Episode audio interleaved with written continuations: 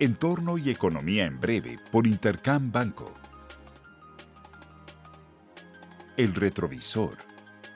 Durante la semana pasada, el foco de atención fue la publicación de las minutas de la última reunión de política monetaria por parte de Banco de México, con un tono más restrictivo ante un balance de riesgos para la inflación que se ha tornado al alza. La inflación de la primera quincena de mayo nuevamente se situó por arriba de las estimaciones con un incremento del 5.8% a tasa anual. La balanza comercial en México nuevamente registró un superávit tras una aceleración en el crecimiento de las exportaciones. En tanto, el PIB del primer trimestre del año para la economía mexicana se revisó al alza.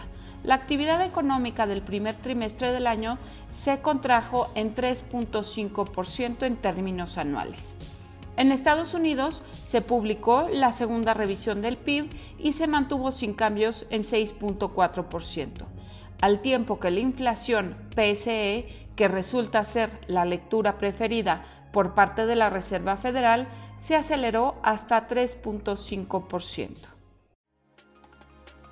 Panorama.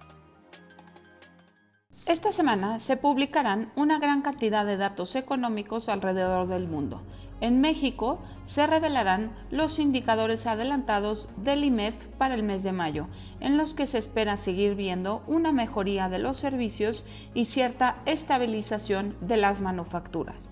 Además, el Banco de México publicará su reporte trimestral de inflación, en el que se esperan ver actualizaciones a sus estimados de crecimiento e inflación para la economía mexicana.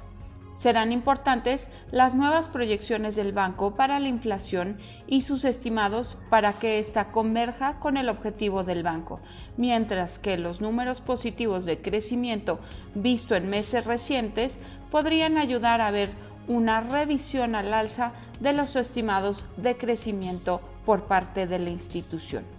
En Europa, tendremos cifras de inflación para el mes de mayo con una expectativa de aceleración a 1.9% en términos anuales.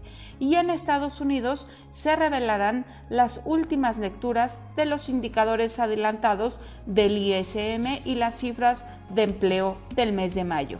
Se espera que la economía haya generado hasta 665 mil nuevos puestos de trabajo y que la expansión de manufacturas y servicios comience a mostrar estabilización en niveles elevados de crecimiento. Les deseo una muy buena semana. Yo soy Alejandra Marcos. Esto fue Entorno y Economía en Breve por Intercam Banco. Síguenos en redes sociales y consulta nuestro podcast en intercam.com.mx.